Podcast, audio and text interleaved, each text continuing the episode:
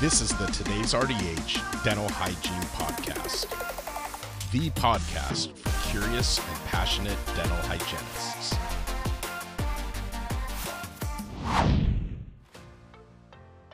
Hi, Kara RDH here. Before we get started, I want to thank Listerine for sponsoring this podcast audio article. There is some exciting new research that shows Listerine antiseptic is 4.6 times more effective than floss for sustained supragingival plaque reduction. This shows the antimicrobial action of Listerine, in addition to the mechanical action of floss, can help achieve optimal oral health. I highly encourage you to check out the research for yourself by going to rdh.tv slash attack plaque. That's rdh.tv slash attack plaque. The link is also in the description of this audio article. And please note, although a sponsor of this audio article, Listerine and Johnson & Johnson Consumer Inc. had no input into or control over the content being presented in this podcast. Now let's get to the audio article. Dehydration. Dental hygienists are positioned to educate on drinking more water. By Dabney Vaccaro, BS RDH HC. I don't like water. What is it with patients who say they don't like water? How can that be when 60% of our body and 90% of our blood is made up of water? It's like saying, I don't like oxygen. Okay, well, maybe not that extreme, but you get my point. Water is essential for every organ to function correctly. The skin contains 64% water, muscles and kidneys 79%, and bones 31%. We lose water throughout the day with perspiration, respiration, and urination. By not drinking at least the recommended minimum of 8 glasses of water a day, there will be a deficiency resulting in dehydration. Consuming products containing alcohol and caffeine further reduces the amount of water in the body, which, along with medications, can lead to certain oral pathologies due to xerostomia. Dehydration has already occurred when the thirst feeling becomes present. It's certainly necessary to increase the amount of water, especially in hot weather or when the body is ill. Serious complications can occur when there's a water deficit, such as urinary and kidney problems, seizures, and low blood volume. While it's widely known that the older population has a higher propensity to xerostomia, a study was conducted on college age students who experienced the same symptoms. The goal of the study was to look at the relationship between xerostomia and the gingival condition in those students. The conclusion was that xerostomia had an indirect relationship to dental plaque. However, nasal congestion and caffeinated coffee and tea consumption also affected xerostomia. The findings suggest that xerostomia should be considered in the screening process for gingivitis risk, even in young adults. A dental patient, Barbara, presented with xerostomia and generalized gingivitis, likely induced by her list of medications. Her ropey saliva and cracked tongue certainly pointed to a dry mouth, although she was unaware of it. Often, when there's a slow progression of symptoms, the patient is unaware of the changes as it becomes the new normal. Dental hygienists are perfectly aligned in assessing problems before the patient is aware and can help navigate them to healthier outcomes. Some signs of xerostomia can include dry, cracked tongue, difficulty swallowing, and ropey and or bubbly saliva. The subjective finding remains a burden for many individuals and can result in rampant decay, oral infections, taste changes, halitosis, or burning mouth. I asked Barbara about her dry mouth and what she did to help ease the symptoms. Nothing, really. I don't drink water.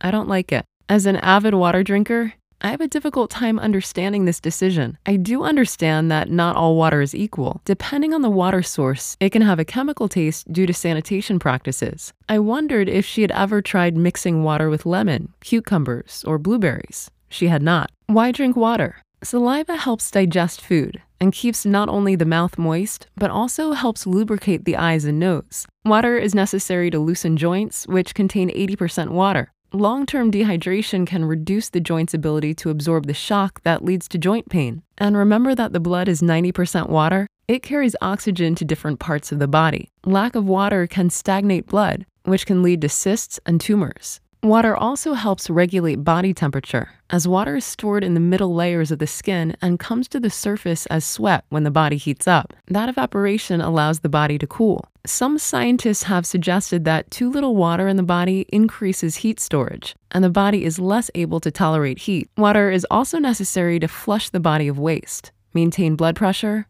aid in weight loss, and prevent kidney damage. Natural alternatives. Many plants can be used to help the body and be easily added to a bottle of water. Drinking water is necessary for bodily functions and should be consumed throughout the day. The correct term for a medicinal herbal extraction using water is called a decoction, whereby the herbs are simmered prior to straining whereas a tea is steeped. For those who aren't inclined to drink water, making either a decoction or a tea can be one solution to offer our patients. Herbal decoctions and teas have many useful benefits. These teas are found in organic sections in the grocery store, but contain little to no caffeine when compared to their sisters, black and green tea. For example, chamomile flowers is known for calmness to help with sleep, but it's also a wonderful digestive aid and it's anti inflammatory. Its use for treating arthritis and other inflammatory conditions is widely known. Cinnamon is known by many as a blood stabilizer, but because it's warming and stimulating, it improves circulation and helps to clear congestion. One herb many of us can benefit from is lemon balm.